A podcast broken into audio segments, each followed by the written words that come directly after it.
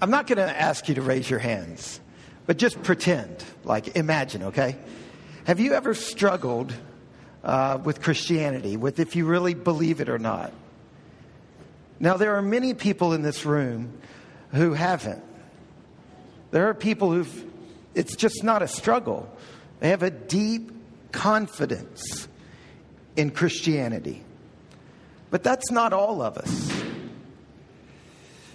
Believing in Christianity, in the things that Christianity claims, that Jesus Christ, who lived and died, that he was God, and that a few days after he died, he rose from the dead. Now, for some of you in this room, and there's more of you than you could imagine, it's a real struggle to know with confidence that Jesus is God, that He did rise from the dead, that He will return and make all things new, and that pain and evil will be removed from this earth. And there will come a moment where we'll look back 10,000 years and see no pain and no suffering and no evil. So, in the messages this Sunday and next Sunday, I'm going to come at this issue of doubt, of struggle. Over the next couple of weeks, I'm going to come at it not by trying to take various beliefs of Christianity and things like he rose from the dead and proving that he actually did or presenting evidence. Instead, what I'm going to do this week and next week is, pre- is present to you two key conditions that make belief difficult in our society today. The first condition is religion, the second is knowledge. This week, I'm going to deal with religious pluralism. We know that there are lots of different people with lots of different beliefs. And if that you were raised in Morocco, chances are you would have a very different religion. This week, I'm going to deal with this issue. How can we have confidence in the Christian view of things, even when we know that our persuasion of Christianity could be an accident of the location of our birth? Next week, I'm going to deal with the issue of knowledge, the way our culture understands what you actually know in contrast to stuff you actually believe. These two issues religious pluralism, and the way we think about knowledge, these, I think, are the two key factors that make belief difficult for people who live in our society. Now, obviously, this world is a very diverse place, and people are very diverse, and the way we think is different. So it could be that you struggle with belief, and that has nothing to do with it. Um, well, just stick around. Maybe we'll come back to your particular issue. Now, all right, if you have a Bible, find the second book in the Bible, the book of Exodus. Exodus. Find the 20th chapter. Exodus chapter 20. This is a key moment in the development of Christianity. This is when Israel has gathered around a mountain and God is giving Israel the Ten Commandments. And God spoke, Exodus chapter 20, verse 1, and God spoke all these words, saying, I am the Lord your God who brought you out of the land of Egypt, out of the house of slavery. You shall have no other gods before me. This is the first of the Ten Commandments. And here the Bible clearly identifies one God and one religion over against all other gods and all other religions. And furthermore, this gives rise to the Christian belief that the greatest sin of all the sins you can commit is the sin of worshiping another God. Now turn to Isaiah chapter 45, this passage that uh, Grace read to us. Isaiah chapter 45. Look down at verse 5. I am the Lord and there is no other. Besides me, there is no God. Look at verse 7, the end of verse 6. I am the Lord, and there is no other. I form light and create darkness. I make well being and create calamity. I am the Lord who does all these things. Here again, we have this strong, aggressive claim that every other God is false, fake, an impostor. Now turn to our reading from John, John chapter 14. John chapter 14, verse 6. There are some people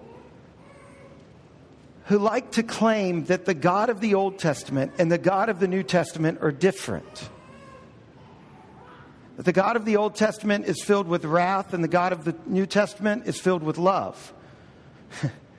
to which I like to just remind people read the Old Testament, there was surprising grace. And the most wrathful statements in the Bible don't come in the Old Testament, they come from the lips of Jesus in the New Testament.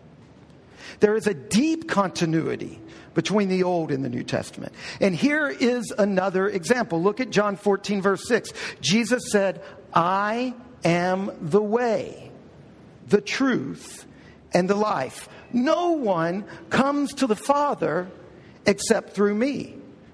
Now, this is deeply consistent with the passage out of Exodus and the passage out of Isaiah.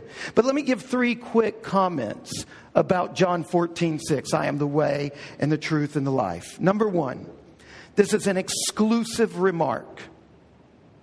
Every religious founder of every other religion says, I'm a prophet who has come to show you the way to God. But Jesus doesn't say that. All of the world's religions, they say there, there's a central figure that says, I'm the prophet that shows you the way to God. But here, only in Christianity, is a founder who has the audacity to say, I am God and I've come to find you. This is unique and it's utterly exclusive. Not, I've come to show you the way to God, but God comes to us and says, I am God, and I've come to show you the way to myself. Number two, he doesn't say, I am simply the way, the truth, and the life for those who happen to believe that I am the way, the truth, and the life. This claim is not just for Christians, he's making a universal claim. I am the way and the truth and the life for all people, no matter what you believe, no matter what the accidental location of your birth is. I am the way, the truth, and the life. This is truth for everyone, Jesus is claiming. Number three, if Jesus is indeed the way, the truth, and the life, then Christianity is better than every other religion. Now, that's the subtext here. That every other claim about way, truth, and life is inferior. If there is one, then every other one is inferior. Now, that's an audacious claim. Think about this. If Jesus is not just a prophet showing us how to find God, then Christianity has to be a superior religion because it's claiming that this is God finding us. It has to be a better way of finding God if it's actually God finding us. Now, here are four key passages, three key passages the passage in Exodus, the passage in Isaiah, the passage in John, not to mention the passage that Alec read to us from Acts. And they claim that Christ, the Christian religion is the true religion. Now, this sounds intolerant and arrogant and offensive. It sounds like Christians imagine themselves to be superior. It feels like religious imperialism and a lack of respect. We live in a modern age. And a key way that various cultures here in America and throughout the Western world, throughout Europe, are pursuing respect and tolerance is through something called religious pluralism. This is different than cultural pluralism. Religious pluralism, it's the idea that the different religions are more or less equally true, that they're equally valid paths to the truth. In other words, there is no one way, it could be that Jesus says, I am the way, the truth, and the life, and that's true for Christians, but for Buddhists, there's another path. For Muslims, there's another path. For Confucianists, there's another path, just on down the line. Religious pluralism, it's the, use this image to get the picture. Instead of thinking of Christianity as the center of truth, put God at the center and all the religions as planets orbiting God. See, just shift Jesus out of the center and put ultimate truth or love or Pharrell, what's his name? Pharrell, what's the song Happy? Pharrell who? Williams. He says happiness is true, the truth, right in the center of it. So he's putting that there.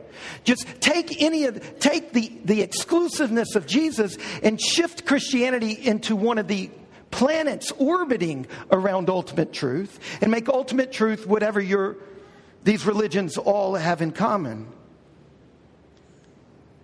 Now, the issue here is not just one of arrogance. It not only sounds arrogant to claim that your religion is the truth and all other religions fall short. The problem our modern world has with this is not only arrogance, it's also violence. After all, we've seen our world torn apart by religion. Part of the reason for the rejection of this kind of view that my religion is right and the others are wrong, part of the reason our modern world rejects that viscerally is because for too long, that view of your religion has been entangled with coercion and political power and with the denial of freedom freedom of thought, the freedom of conscience. So it can appear that renouncing the claim that your religion is the true religion will lead our world to a more peaceful existence. Now, there are three primary ways of coming to religious pluralism in our culture today. I've only got time to deal with two of them so that we can make it out before lunch.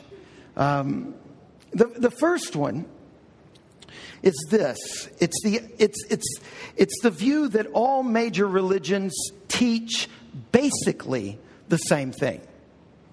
That all major religions teach, basically teach the same thing. This is one way that some people come at religious pluralism and embrace it. When you dig beneath the surface, all the distinctions fall away, and you see there's a hidden unity. Uh, the most famous uh, person to embrace this in years past was Gandhi. I'm going to give you a quote by him in just a minute. The, the current most famous proponent of this is the Dalai Lama. Very intelligent, very persuasive view of this. But here's the quote from Gandhi. His is shorter than the Dalai Lama's, so I'll give you Gandhi's. One may drink out of the same great rivers with others, but one need not use the same cup. The soul of religion is one, but is encased in a multitude of forms. My position is that all the great religions are fundamentally equal. And what Gandhi's getting at is they teach fundamentally the same thing. So the idea is that the religions don't contradict each other deep down, they complement each other. They're simply expressing the same truth through different religious systems. Now, first of all, there is, there is wonderful truth in this argument. It is very important for Christians to understand that while Jesus Christ is absolutely unique when we set him against the backdrop of the other great religious leaders, in significant ways, the moral teachings of Christianity are right in line with the moral teachings of the other great religions. That, there's, there's a lot of truth there. However, there's a problem.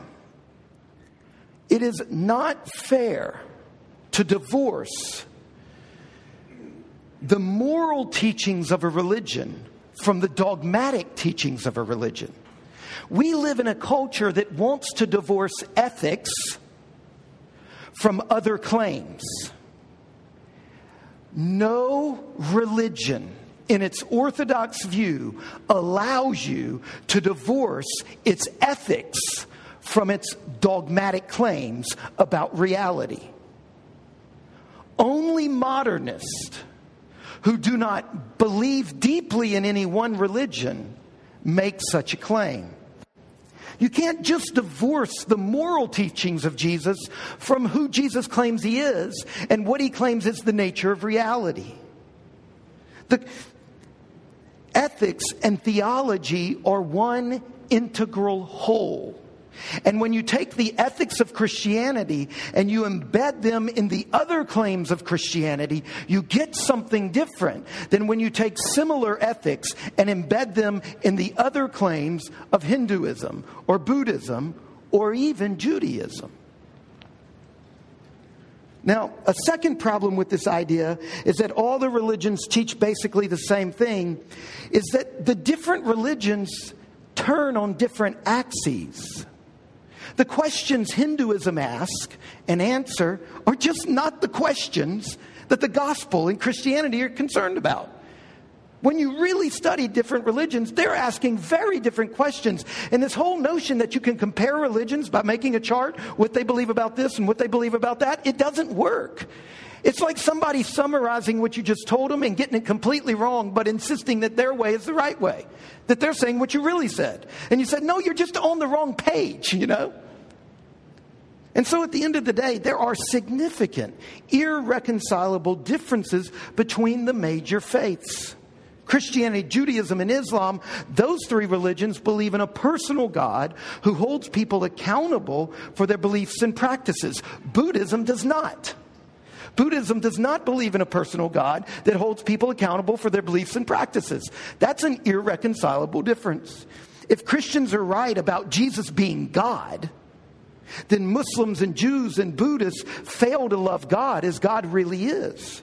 If Muslims and Jews are right about Jesus not being God, then Christians fail to love God as God really is. It's just wrong to say that all the religions are the same. The second way that people come to religious pluralism one is by not really listening to the religions and instead claiming that they all teach the same. The second primary way that people come to religious pluralism is, is the idea, this notion that each religion sees part of the truth, but no religion sees all of the truth. Now, this goes back to an ancient Buddhist parable. You've probably heard it where a king in northern India gathered together five or six, anybody know? Blind men. That's right. And he gets an elephant and he leads it out in front of these blind men, and they've never seen an elephant, and he lets each blind man touch only one part of the elephant. One blind man touches his trunk, one his, his um, leg, one his tail, one his ear, one his belly. And then the king asks them one by one, What's an elephant like? And according to the parable, they each answer according to the part they felt. They've never heard of an elephant. It's never been in their education. It's never been a part of them. And he, he lets them feel part. And then he says, So what is an elephant? And one said, Well, an elephant, you know, is, like a tree. And another says, An elephant's like a snake. And another says, It's like, a, you know, I don't know, a drum or something like this. And they start arguing with each other about what an elephant is. And so the way the Buddhist parable goes, that's that's the perfect example of what the different religions of the world are. All the religions think they see the whole elephant, the whole truth, but nobody knows really anything more than a tiny bit of the truth, and they're extrapolating from that arrogantly to the whole. Now, again, there's great truth in this argument. The truth is this the truth is bigger than any one person or one religion can grasp. Absolutely. Christianity has always claimed that. It has never shied away from that. Genuine Christianity has never claimed to know all there is to know about God. I really don't know anybody who believes that. On that level, the parable stating an obvious. Orthodox Christianity insists that no person, no concept, no system, no theology can fully grasp God. But here's the problem with the argument the argument gives this admirable air of humility about the statement that the truth is greater than any one person or one religion. But think back to the story of the blind men and the elephant. The problem is, the story is not told from the point of view of the blind men. Who tells the story? The king. The story is told from the point of view of the one who sees the whole. How can you know all the blind men only have part of the elephant unless you can see the whole elephant? The only way that you can say all the religions have part of the truth is if you see the whole truth and they don't. See, when you use this argument to neutralize religions, which position are you putting yourself in? The blind man? No, you're putting yourself in the position of the one who sees the whole. You're, you're saying all those religions are arrogant. But modern Western Enlightenment view enables us to see what no world religion for thousands of years has ever seen. So all you're doing is neutralizing everybody else and putting yourself in the same position you've just denied to them, which is a confident claim in the truth. See, the deep flaw in the argument is that it's not applying to itself what it's insisting every religion applies to itself. If you say, I don't know which religion is true, that can be humble. That can be a statement of humility. But if you say no one can know the truth, now you're being dogmatic. And you're making the same type of claim that Christianity makes when it says, I know the truth. You're saying that you have the view of the whole, and that's the very claim you're criticizing. Now, the, the, the, third argument is that you can't really see out of your own culture, and we're all bound by the plausibility structures of our culture. I don't have time to go into that now. It's probably the most powerful current prevailing version of this, which we'll have to come back to another time. Let me summarize what I'm saying, though, about religious pluralism, because if we had time to get to the cultural view of knowledge, I'd end up with a similar critique, and it would all add up to the same summary, and it's this. Pluralism advocates tolerance and respect, but too often it's an imperialistic attempt to decree that believers of all faiths must interpret their beliefs in the way of secularism. And the great lie there is that secularism isn't a belief, it's a fact, but it's not. See, on this level, pluralism is hiding behind the mask of tolerance. It has the illusion of generous inclusion and diversity, but it's riddled with unspoken intolerance and exclusion. In other words, religious pluralism has a hidden double standard. It doesn't apply its own critique to itself, its own standard to itself. And you know what? That's cheating. That's logically cheating. You can't use the scalpel on everybody else's belief, but not on your own. Any thought can be thought, and any argument can be argued, but there are some arguments and some thoughts that just can't be lived out. Pluralism cannot be lived out. It's a beautiful thought, it's a lousy way of life. It doesn't work. You can muster all the arguments you want, but you can't actually live it. What I'm saying is, there is no such thing as religious pluralism. There is only religious exclusivism. The religious pluralist is excluding all of the world's religions in the name of its own basic beliefs.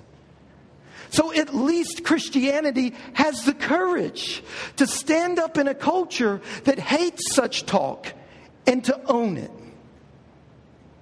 I can have a lovely discussion with a secularist who doesn't believe in Christianity, but let's at least come to the table without the mask. Now, here's something positive about religious pluralism the positive thing is the goal.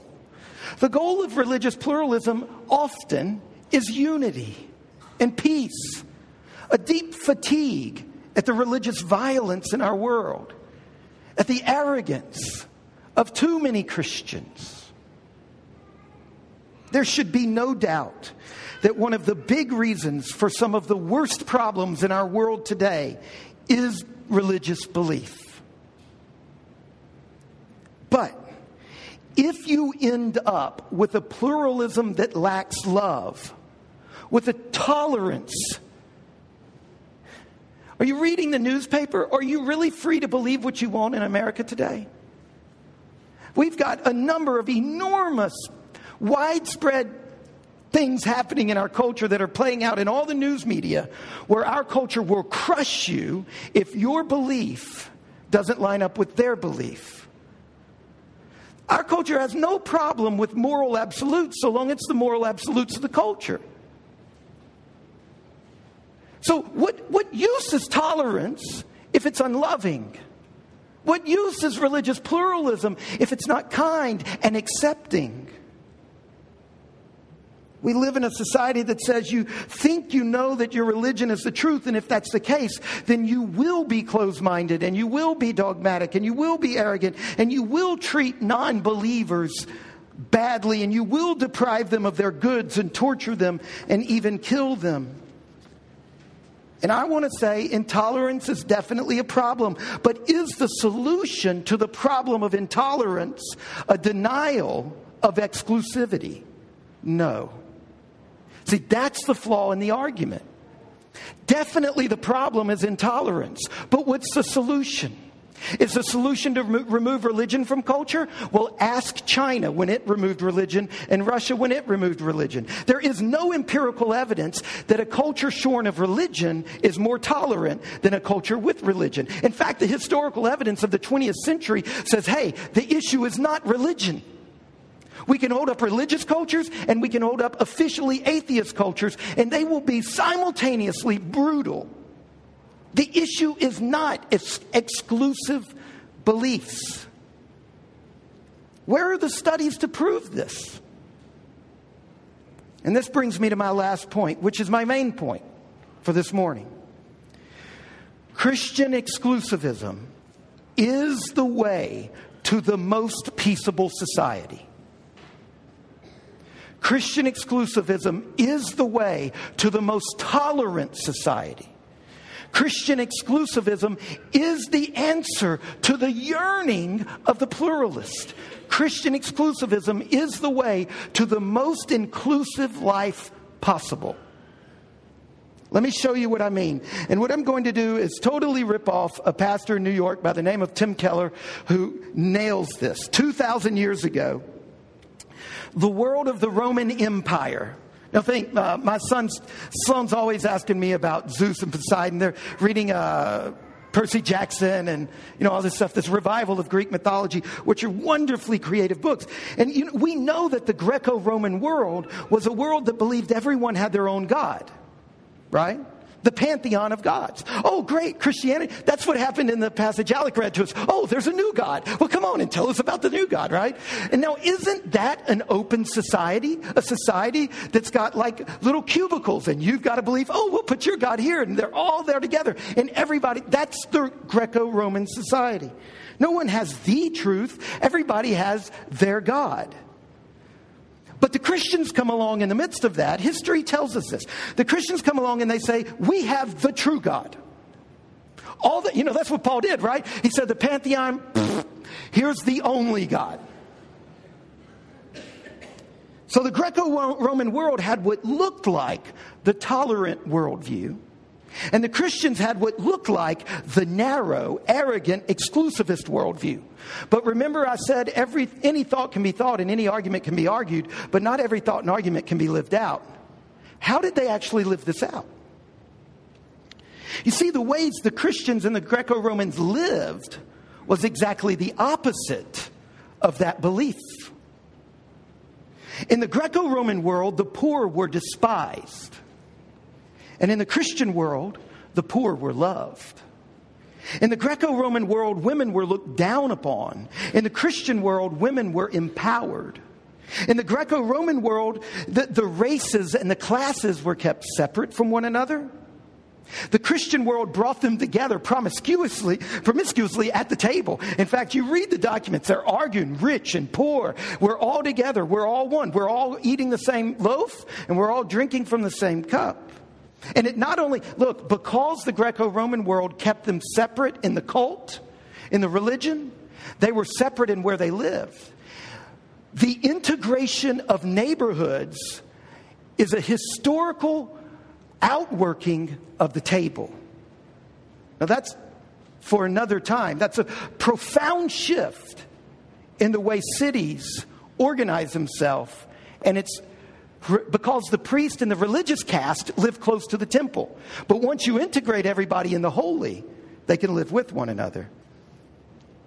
When the plagues came in the second century and people were dying in the cities and the streets were littered with people abandoned by their loved ones, it was the Christians who stayed. In the zombie apocalypse, it was the Christians who opened the gates to those who were vulnerable. It were the Christians who stayed. And in many cases, the Christians died in place of the ones they nursed to health. So let's think about this. It is a fact of the historical record that, on the one hand, the Christians had the absolute most narrow worldview because they thought they had the truth. And on the other hand, the Greco Roman world says we don't know who has the truth. Everybody's got their own. So, on that level, they were the broadest, they were the most tolerant. Now, why did Christians live the most peaceful life? Why did they live more tolerantly, more generously? More sacrificially? Why did the Christians live the most inclusive life possible out of the most exclusive truth claim? That's the irony. Just look at our culture. We are not moving toward intellectual freedom. As we embrace religious pluralism, we are devolving into a more intolerant society. Here's the answer to the irony at the center of this that Christians have the most exclusive belief and the most inclusive lifestyle. The reason, some of you remember right after 9 11 how so many people were arguing that the problem with the world was religious fundamentalism. I was living um, in England at the time, and Janelle and I's uh, favorite show to watch was West Wing. It's still what I find to be one of the most brilliantly written TV shows. I'm not nearly as liberal in my political views on some issues as they were there, but I still remember the episode where they were trying to capture the gist of 9 11 and they were talking with these teenagers and they were saying um, the Islamic uh, jihadists that, that you know, flew the plane into the towers equals, and they have this fascinating discussion, Christian fundamentalists. This was the argument that a lot of people were using right after 9 11 that the problem with our world was religious fundamentalism. If you're a fundamentalist, if you really believe you have the truth, this is what happens. But as I've showed you, everyone is a fundamentalist. Everybody has a fundamental belief. The issue is not fundamentalism, it's what is your fundamental belief. You see, the pluralist that claims fundamentalism is wrong is claiming no religion is, is, is, is absolutely true. That's their fundamental belief. On that level, you have to live by fundamental beliefs. The problem is not fundamentalism. Fundamentalism doesn't necessarily lead to terrorism. It all depends on what your fundamental belief is. After all, have you ever seen an Amish terrorist? And if there's no such thing as a fundamentalist, I don't know what an, Am- an, Amish person is. You know why you will never see a genuine, authentic Amish who's a terrorist? Because of their fundamental beliefs. And you know what it is? If your fundamental is a man dying on a cross for his enemies, if the very heart of your self image and your religion is a man sacrificing and praying for his enemies and dying for them, loving them, if that sinks into your heart of hearts, it is going to produce the kind of life that the early Christians lived. The issue is not fundamentalism. The issue is what is your fundamental belief? The most inclusive life possible flows out of a deep belief that at the heart of reality is the cross. God Himself condescending to His enemies, and even in the midst of their torturing Him, praying for their forgiveness and loving them. The most inclusive life possible flows out of this. This is the truth. The truth is a God who became weak, who loved and died for the people who opposed him and forgave him. Take that into the center of your heart, and you will be at the heart of the solution that our world needs. A genuinely Christian church exists for the glory of God and the good of its community. Whatever my neighbor's religion or non religion, I will meet them and share with them in the pursuit of a common life in our, in our community. I can and I will join with my non Christian neighbors in everything and anything that serves life against death and light against darkness. All of us in this city we all share in this enterprise of living and building up a common life. When Christians affirm that Jesus is the way and the truth and the life, we are not claiming to know everything. We are claiming to be on the way. And we're inviting others to join us as we press forward toward the fullness of the truth, toward that day when we will be known, even as we have been known.